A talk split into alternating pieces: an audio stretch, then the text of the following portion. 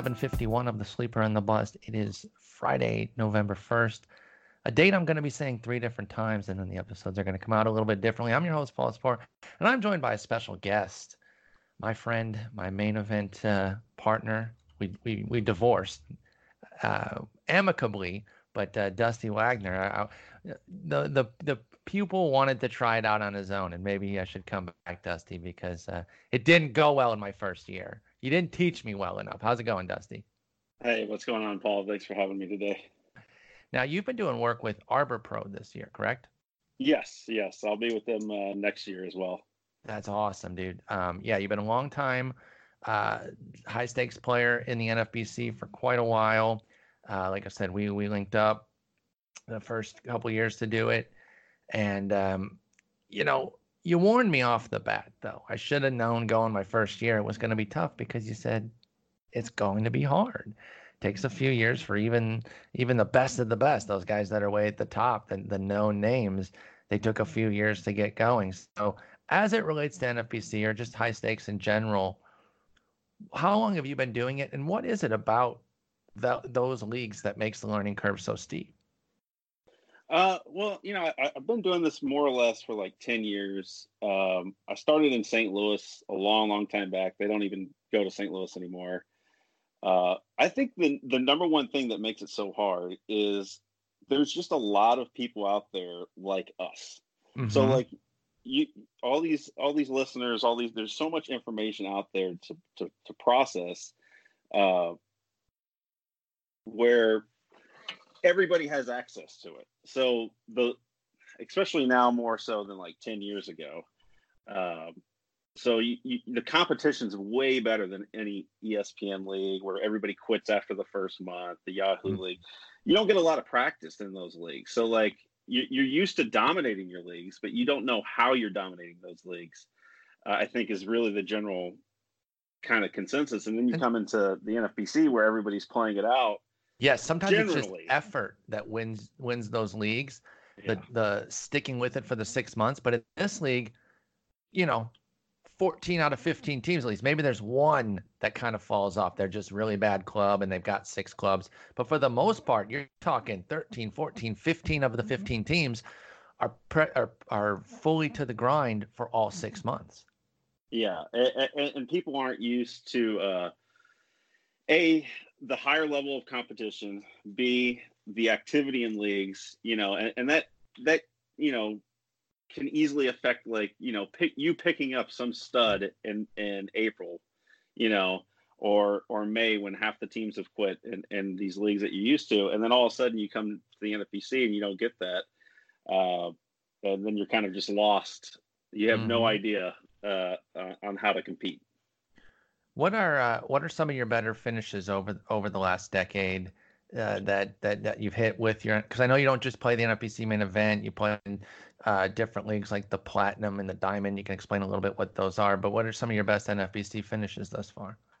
Uh, I think a couple of years ago I split first uh, in the MTM uh, Ultimate um, in New York. That's a 5K league, so we split that actually 30K uh, between me and another owner that didn't. We were basically head to head and didn't want to play out the final three weeks. So we kind of uh, made an arrangement outside of the NFBC to to go ahead and split. To say, that. yeah, no matter who wins, we're going to go ahead and split it. That's awesome. Um, uh, I was in the platinum with uh, another who I learned from, uh, uh Steve Jupinka, as far as Fab goes, and, and, we got third place in platinum one year the running the running joke between me and him was if if it goes well, it was all him. If it goes bad, it was all me. Of course, uh, and that yeah. should have been between me and you. Like if we had done well, yeah, because of you, and if we did when we did poorly, it's it's my fault for sure.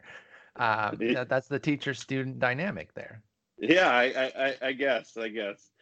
Uh, well, you know, I've you mentioned Fab.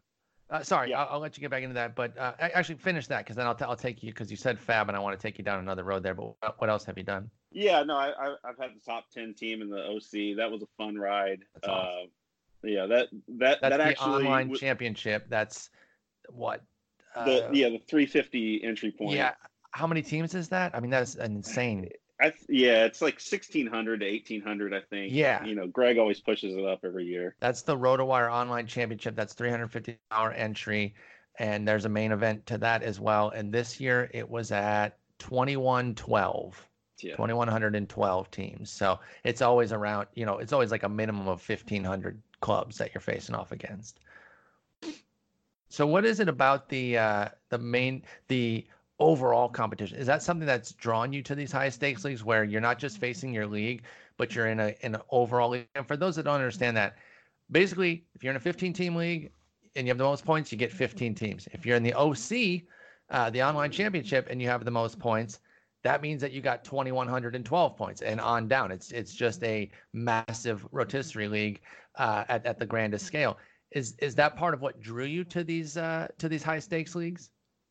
Uh, I think first of all, it was just I I, I wanted to test uh, myself out against against the best. Uh, I think the the prizes have definitely kept me around. Uh, you know, searching for that big carrot. Uh, you know, a, a, lot of new players just kind of come in. They're they're very focused on the league, mm-hmm. but I, I, think a lot of the guys that that know these games, you know, whether or not they have multiple teams in, in in these formats, they they draft a certain way. So like, yeah, you know, they're gonna take a high touted rookie because if he hits, he's gonna he's gonna get you more points in the in an overall rather than in your league. And they're not necessarily worried about losing their league. Yes, you know, they want to win. It's not they're not going in just like shooting to lose, but they're they're going high risk, high reward rather than playing it safe a lot of the times and uh, balance uh, because you can't have yeah. any one category punted to win an overall really yeah i, I know justin loves to punt batting average uh, and it, it's one of that category especially is the the one kind of new players just forget about and it's so hard to manage in season it really is because I mean, you don't know where it's going to come from. A lot of the best batting averages drafted because those are the best players overall. So it can be really difficult. Um, I mentioned earlier, Fab. You said that that's how you learn from Japinka. Uh, is that the biggest learning curve here as far as the the high stakes leagues managing Fab week to week? You get a one thousand dollar budget. There's no zero dollar bids, so once it's done, you can't pick up anybody. Is managing that over the course of 26 weeks the most difficult part of the high stakes? A hundred percent, I believe. I think that's the biggest learning curve. I, you know, it, it took me at least three to four years and thousands of dollars uh, mm-hmm.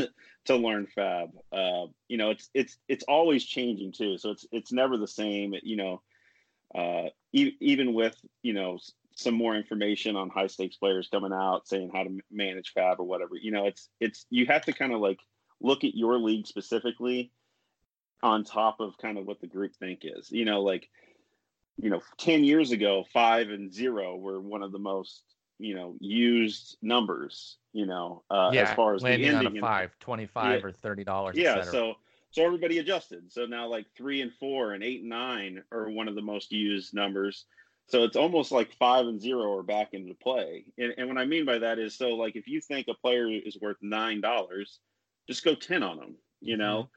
know um yeah you might get outbid with 11 and 12 you know but if you're if you were thinking okay, I'm only going to bid seven to nine. Just go the extra dollar because uh, statistically, you know, eight, nine are more used than 10 and five. So people are, are, are, adjusting there. And again, like you said, that's always an adjusting market. And that's definitely been the biggest area of opportunity. I felt like I had a better season this year with it. The team itself just really wasn't uh, geared up to compete. But that's something that I paid major attention to across all my NFBC leagues and you know the difference between the 12 and the 15 is night and day so that's just another learning curve there that you're so if you play main event and then you you go into the 12 teamers uh, or, or, vice versa if you start with the 12 teamers and then you decide hey i'm going to do main event you, you're pretty much starting the cycle over again because those two league types are so vastly different with the fab yeah uh, with especially with the 12 teamers I, you know I, I feel like I'm a much better uh, fab player in 15 teamers. 12s are kind of a crapshoot. It just is they're wild. clearly dependent. Yeah, it's you know a player can go for 300 in one league and 50 in the in the next, and uh, it, it it's kind of you you just kind of have to stay more disciplined and not worry about the high bids because it, overall at the end of the year you're gonna you're gonna be in better positions uh, to to to get players down the line that you need. Yeah, those last six weeks in the 12 team, having the money to really get, I don't know, the Tommy Edmans, the Gavin Luxes, when you're really looking for stuff, it, it can be really nice. And you know, sure, you're going to miss out on an on an Alvarez every once in a while, and he was worth every nickel that you put up this year. But obviously, we talk about the Fabapalooza, the, the big one in May that a lot of people blew their money on. I, I agree in 12 team. That there's still going to be game changers, but I think they're fewer. They're they're not as plentiful with their being a more robust wire. So live in the you know 30 to 120 dollar range instead of really ever getting into those 300 plus guys is probably going to be the better way when you judge it over a course of 26 weeks with the 12 teamer. In the 15 team, sometimes you got to go out and spend for the big dog and you and you hope he's more Alvarez than Austin Riley, but you never really know. Um, what else do you think is a big learning curve when you're going into the NFBC high stakes pool from a standard home league besides Fab? Uh, I, I think when drafting season comes, you know, uh, you know, I know a lot of people mainly, you know, stick to the the, the online championships and maybe don't really get to experience a main event. Uh, I, I, I promise you, it's worth every penny of it for those thinking of, so uh, about yeah, especially in the live event. It, there's just nothing like the main event. But then the other thing that's really a shell shock, and you'll see it even in the it'll it'll kind of uh, go over into the OCs, but the, it's really prevalent in the mains. Is come come those March drafts, like ADP is just out the window. You know, oh, so if yeah. you're if, if if you're really just been all winter like looking at ADP and like okay I can I can get this guy around here and whatever you, you you'll get to these March drafts and a lot of these sharp players know okay everybody's taking them around 60 I like this guy I think he's a top 20 pick so I'm going to take him at 40 and then you're just shocked when that happens. Mm-hmm. uh, so if you're if you're planning quote unquote um, on, getting some guys like that you know be very very careful especially come march. It's it's a little bit safer you know uh, during the winter months or whatever adp you know it's a guide most people stick to it. Uh, you, will still have uh, players you know go get go get their guys but it's very very prevalent uh, come march yeah I, t- I totally agree and you really do see, see the guys start to zip up because if they've spent all winter highlighting these guys that they think are going to win them the league they don't want to lose them and you know, missing out on that guy to to those folks is important. So moving them up 20 spots, 30 spots just doesn't feel like the biggest deal. And so you you you get your guy and you plan for the high end to be taken as opposed to uh, the a, the ADP bargains. Uh, moving away from the the general talk of the NFBC leagues, let's talk about 2019. What you really learned from the season this year? Obviously, we had the crazy ball and everything. Uh, what were some things that you took away from the season as it relates to your fantasy leagues that you might be able to take with you in 20? Well, uh, pitchers are still hit or miss, right? Uh, you know, I, I think they're by far the most volatile asset, but they're also the biggest reward asset. Uh, mm-hmm. Just for for example, you know, if uh, I went I went uh, Blake Snell in, in, the second round in our main event. Uh, if I would have gone Cole, who went to the overall champion uh, after us. Yeah, we had the been... overall champion in our league, by the way. That was fun. Yeah, we we contributed to that, so you yes. can thank us. That that was just that move alone was worth 15 points in our league. Wow. Uh, so that kind of just shows you, like, you know, if you nail your pitchers, how valuable, that, uh, especially in aces, which is why aces get pushed up in in mm-hmm. high stakes leagues.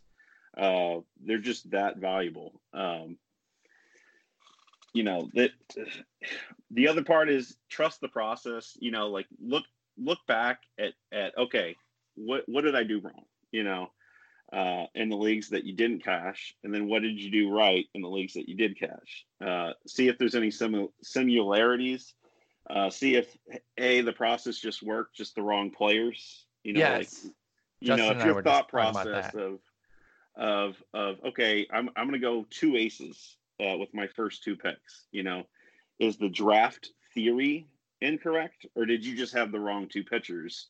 Yeah, because um, if you um, got Verlander and Snell instead of Bauer, eh, or uh, Verlander and Cole instead of Bauer and Snell, that's saying the par- process works on one and doesn't work on the other. So you have to be cognizant of not just using your results and actually uh, making sure that you're you're doing good uh, analysis of it to determine whether it was the players or the strategy or a mix of both, which sometimes it is. Yeah, and, and that's and that that's the thing. You know, uh, a couple years ago, you know, it, it's kind of a well-known strategy at this point. I know uh, uh, the the billionaire uh, that almost bought the Mets used it uh, in the MTM Ultimate and won this year. Uh, kind of the same thing I did when when when I cashed. It's you know again game theory where you have a thousand minimum innings that you can get to.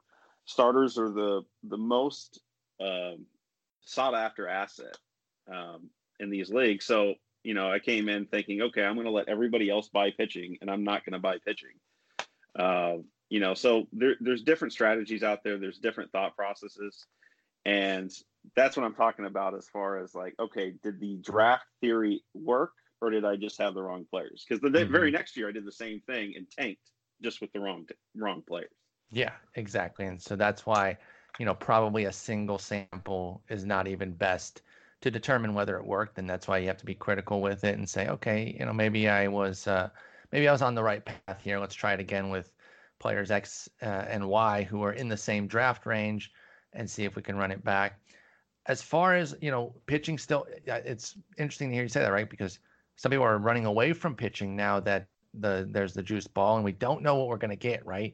We saw that the ball looked a lot different in the playoffs, but are they going to have more of the regular season ball for 2020, or is it going to be more of the playoff? Let's assume it's it's relatively similar to this year. Are there anything? Is there anything specific on the environment that we just had that's going to alter your draft strategies for 2020? Uh, I think it pushes those aces up even higher. Uh, I know that's not what the uh, the the early guys drafting think. You know, uh, I'll, I'll I'll be very very curious to see how you know th- this draft season st- you know starts out at least in December and January if pitching is going higher or if it's going about the same.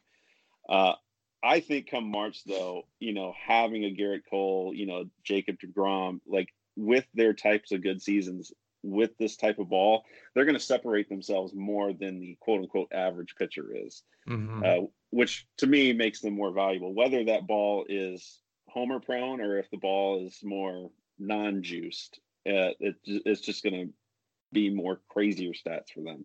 Yeah, it really is. And then uh, another thing I want to make sure people don't make the mistake of doing is pushing power down. There's that that weird thing of like, oh, there's so much power I can wait. It's like goes the other way actually. There's so much power that you need to have a lot of it to compete. So those 20 homer guys that are available late, I mean, it's all a scale, right? You know, the yeah. so you know, you need more 30 homer guys on your team.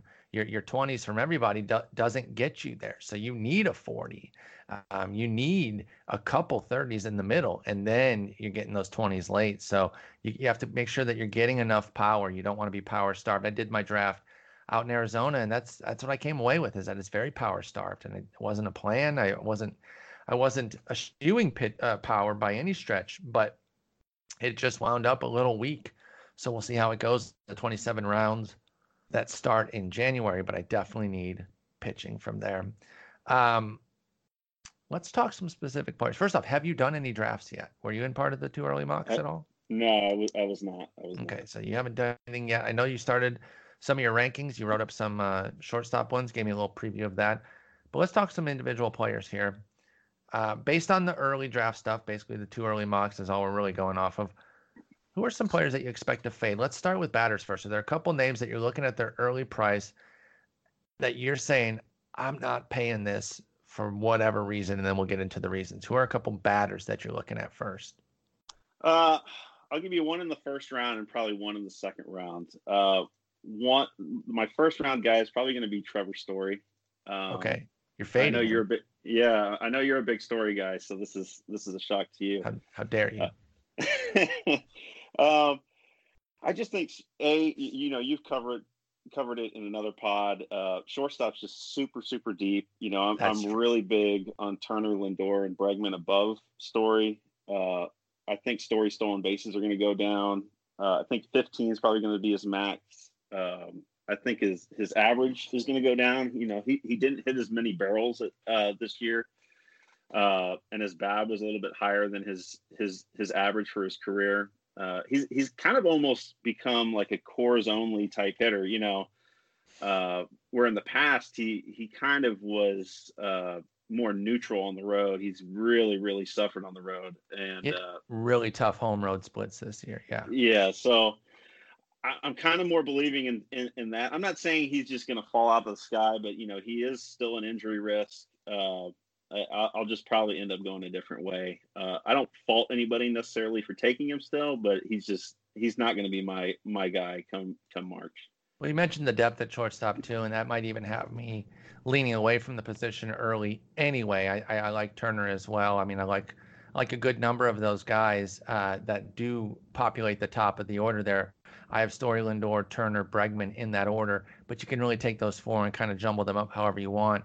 And even if you miss out on them, you still got Bogaerts, Tatis Jr., uh, Mondesi. We got to wait to see on the surge on, on the labrum surgery, so I'm not really touching him until uh, March, if at all. But then I haven't even mentioned Baez, Torres, Marte, Tim Anderson. So it might just be smarter to lay off the entire position early on and dive into it in the middle and later rounds because there is so much value there uh, with so many great shortstops. Who's the other one in the second round that you're looking to fade?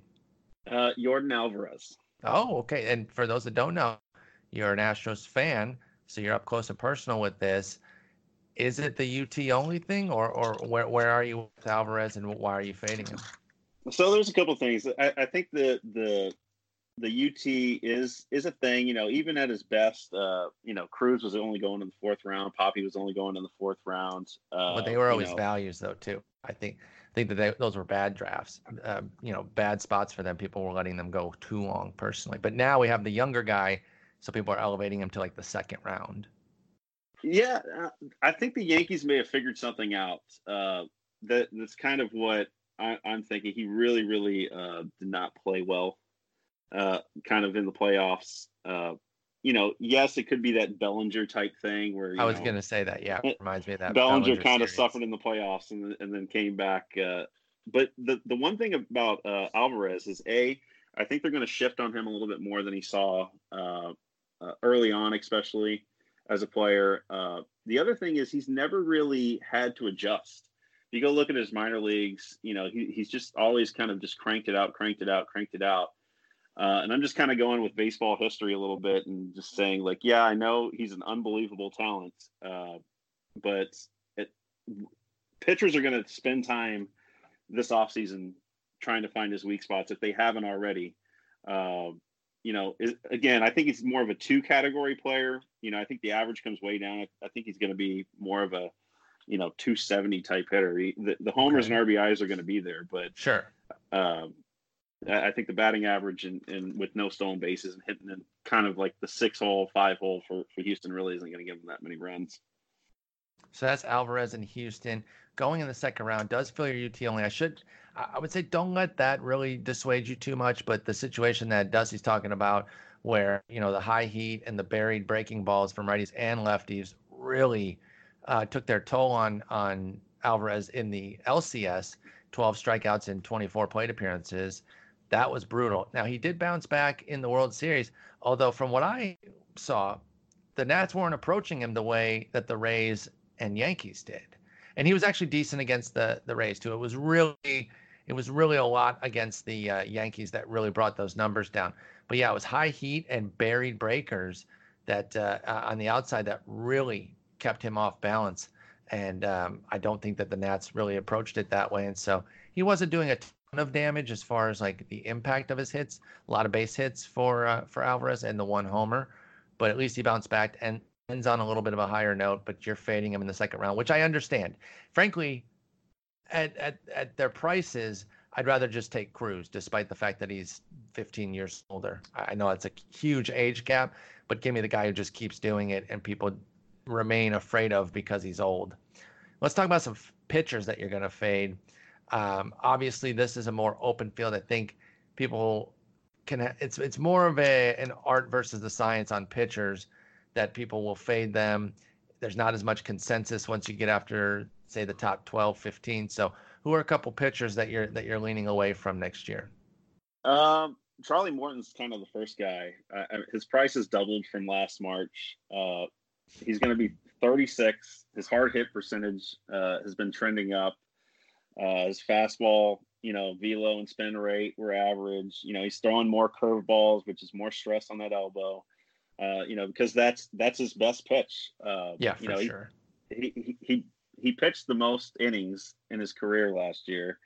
Uh, basically, the price is kind of built in, saying you know he's gonna do it again. Uh, there's just a lot of negatives for me, uh, and, and, I'm still gonna try to trust Astros analytics a little bit on on why they let let him go. Mm-hmm. And I'd rather be a year too early than a year too late on on a guy like uh, Charlie Morton. Especially with somebody who's gonna have to be your number two, and and he's he's up there now. Uh, the pitchers he was drafted around are Giolito, Ohtani, Syndergaard uh, ahead, just ahead of him, and then Greinke, Bauer, Paxton, Berrios just behind him. And and so if you just play the age factor there, if all the skills are pretty similar, then maybe you go for the guys who are younger because, like you said, you do want to be the year early as opposed to the year late. And he did drop off a decent bit off of his velo last year. I mean, a great season for Charlie Morton, without a doubt, but the velo did dip. Uh, who's another pitcher that that you're uh, leaning from? Uh, kind of a little bit later, Lance Lynn. You know, it just feels like a career year for him. You know, he's going 400 basically one of the last five rounds. You yeah, know, last three year. last year. Uh, now he's going 160, which is generally that that kind of area uh, in, in a draft where I t- try to take uh, kind of like a an, a positive up and comer. Like you know, that tenth round is kind of my uh, like. All right, let's let's go for the the high ceiling type guy, and he's he's more of a you know, older pitcher. He's in Texas. You know, uh, his walk rate last year was only 6.7% when he's averaged close to 9 to 10% for his career. Like, can he do that again? You know, sure, but uh, I'll, I'll take his career numbers over one year. Uh, so I don't I don't necessarily think that whip is repeatable. I think the strikeouts will be there, uh, but I, I think the the the whip you know, Texas is a bad team. You know, he does pitch deep into games, but I'm not going to trust that wins are wins are going to be there. Uh, so that that's the other guy I'd say I'd fade. Yeah, Lance Lynn going like you said at about 160. Guys around him, Zach Gallen, big time uh, poster boy that's getting a lot of love as as a next up and comer. In fact, his price might might rise from there. Eduardo Rodriguez, Caleb Smith, German Marquez, Matthew Boyd, Frankie Montas, Jesus Luzardo. You see a lot of guys who could take a leap and become something much bigger. It's hard to really put that on Lance Lynn. If anything, the the prudent move is to bet for some regression. Maybe not a full fade into 2018 when Lance Lynn had a 477 ERA and a 153 whip, but something closer to I don't know. He had a 367 ERA this year, give him like a 394 on the button and a 130 whip. I understand a little bit of uh, trepidation with him. Let's get positive though. Let's talk about some guys that you're looking at their early price, thinking, "Hey, I'm going to buy uh, on this as long as it doesn't get too much higher than it is right now." Let's then start with the hitters and talk about a couple hitters that you're looking to buy at their early early draft prices. Uh, I'll, I'll, I'll stay in in my home home ballpark for these two hitters. Uh, George Springer's number one and then Kyle Tucker. Yeah, uh, I got to die on this hill. I have to die on this hill. uh, so Springer is basically getting drafted the exact same spot he was last year. I don't know necessarily what this guy has to has to prove to move up the draft boards.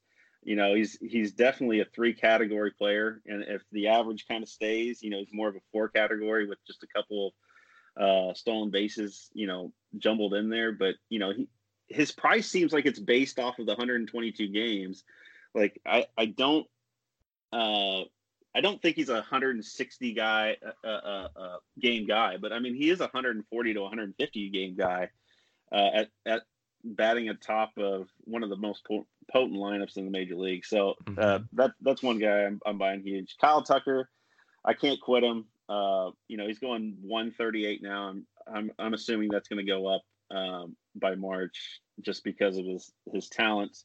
How high are Uh, you taking him? Let's say he has, you know, quality spring, and like you said, this is he's the premier type of guy, particularly in NFBC league that gets pushed to the point where you're like, dang, that is way outside of ADP. But people that want to buy in on the power speed combo, he had a 30-30 year down at AAA. So what's the height at which you would still be buying Kyle Tucker?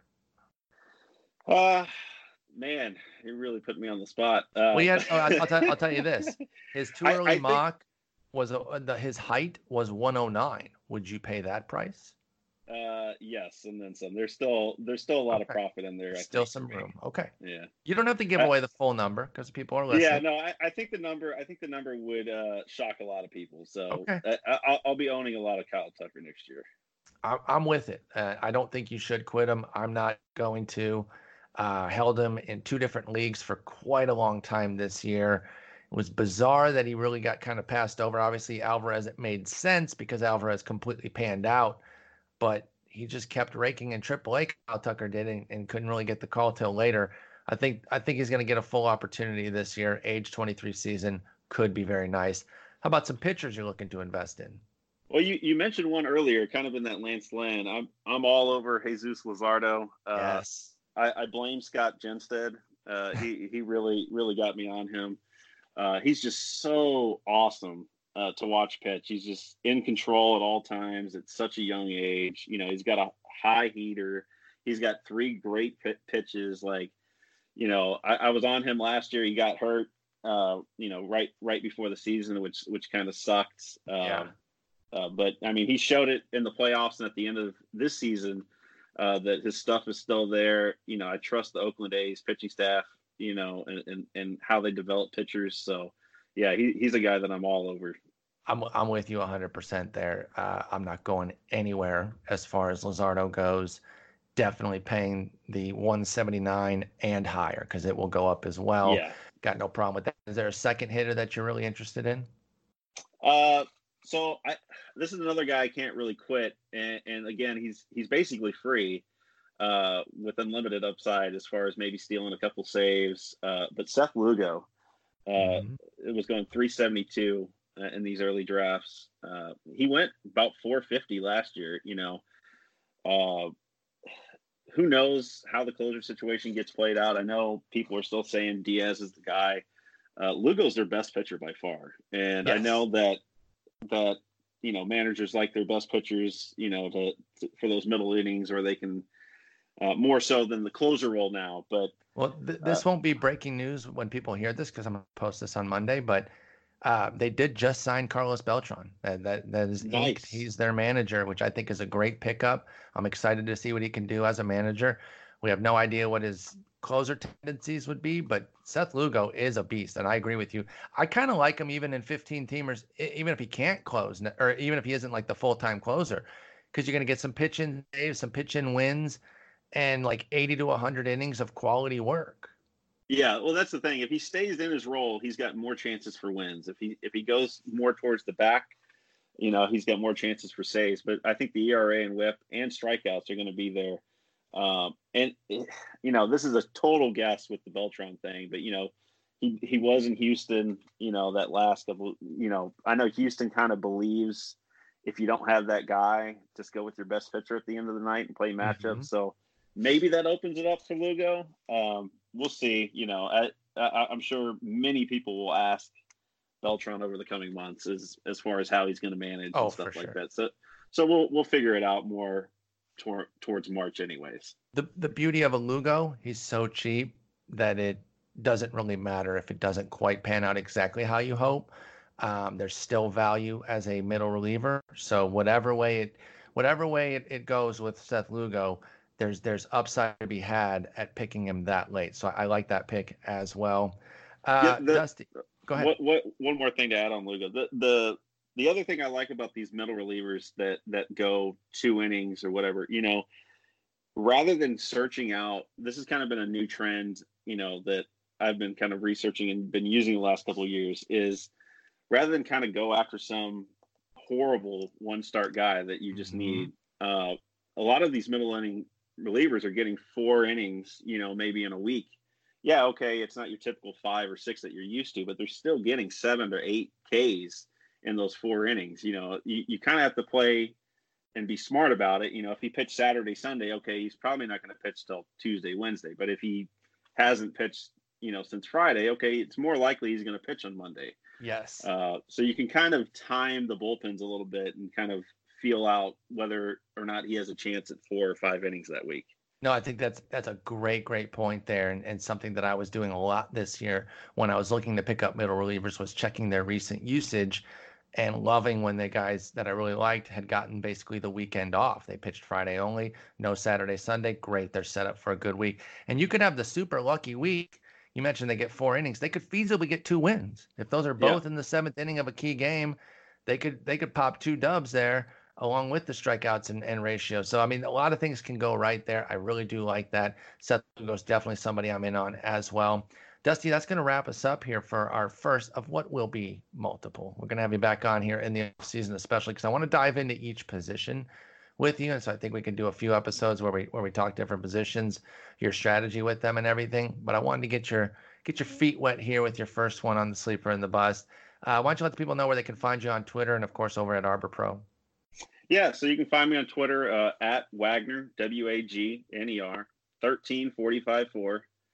Uh, and then you can find uh, find me writing and any any type of articles on uh, arborpro.com. Excellent. Well, I appreciate you being on. Uh, like I said, it will be the first of, of multiples, and we'll definitely be talking throughout the winter. And uh, thanks for being on. All right. Thanks, Paul.